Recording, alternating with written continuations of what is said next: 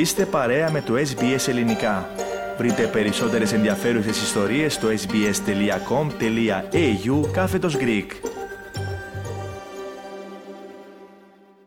Σάλος έχει ξεσπάσει μετά τις αποκαλύψεις για τις πρακτικές που φέρεται να ακολουθούν οι δύο μεγάλες αλυσίδες καταστημάτων υπεραγοράς, σούπερ μάρκετ της Αυστραλίας.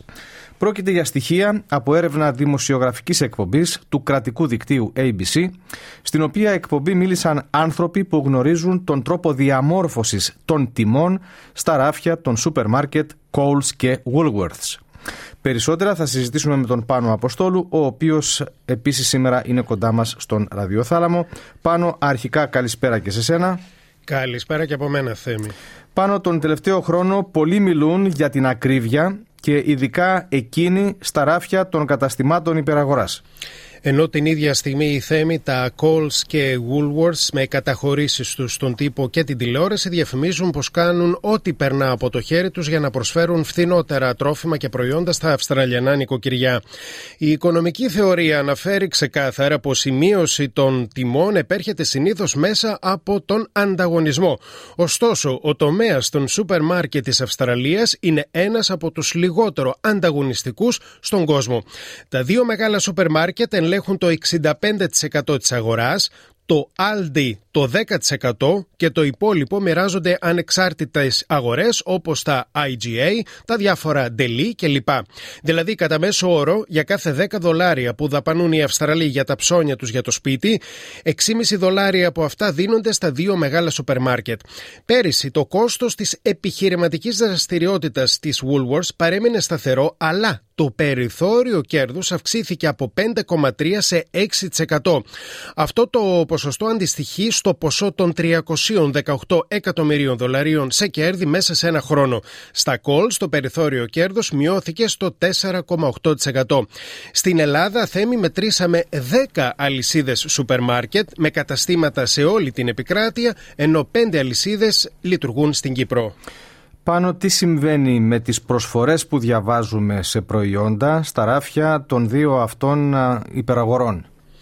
Οι διάδρομοι των σούπερ μάρκετ, Θέμη, είναι γεμάτοι με αυτοκόλλητα με τις ενδείξεις special, δηλαδή ειδικά χαμηλές τιμές, low, δηλαδή χαμηλές τιμές, και locked, δηλαδή τιμές που δεν αλλάζουν και παραμένουν στάσιμες, σταθερές για μεγάλο χρονικό διάστημα.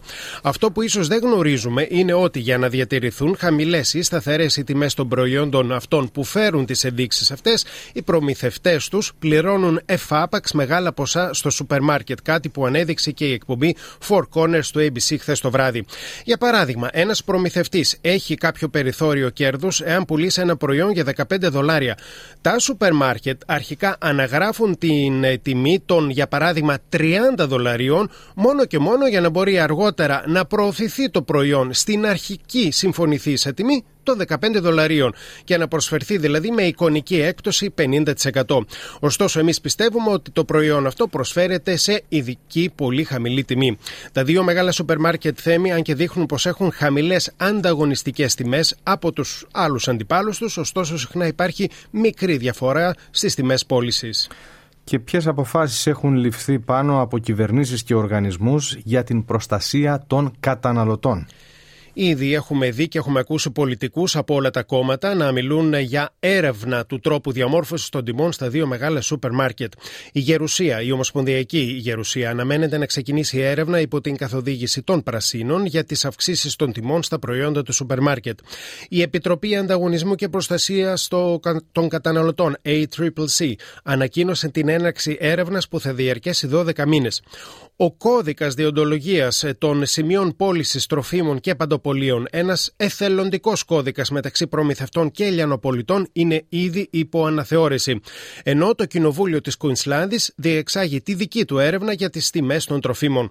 Κάποιοι θέμοι είναι ξεκάθαροι για το τι πρέπει να αλλάξει. Για παράδειγμα, ο πρώην επικεφαλής της Επιτροπής Ανταγωνισμού, Rod Sims, πιστεύει ότι η Αυστραλία χρειάζεται αυστηρότερους νόμους για τις συγχωνεύσεις εταιριών, διότι έτσι θα απέτρεπε τα δύο μεγάλα σούπερ μάρκετ να γιγαντωθούν ακόμα περισσότερο σε βάρος των ανταγωνιστών τους. Ενώ οι πράσινοι προτείνουν πιο ριζικές αλλαγές, συμπεριλαμβανομένη εκείνης της διάσπασης των Coles και Woolworths σε μικρότερες εταιρείες. Και με αυτές τις επισημάνσεις ολοκληρώνουμε εδώ πάνω την επικαιρική αναφορά που μας ανέπτυξες. Θέλετε να ακούσετε περισσότερες ιστορίες σαν και αυτήν? Ακούστε στο Apple Podcast, στο Google Podcast, στο Spotify ή οπουδήποτε ακούτε podcast.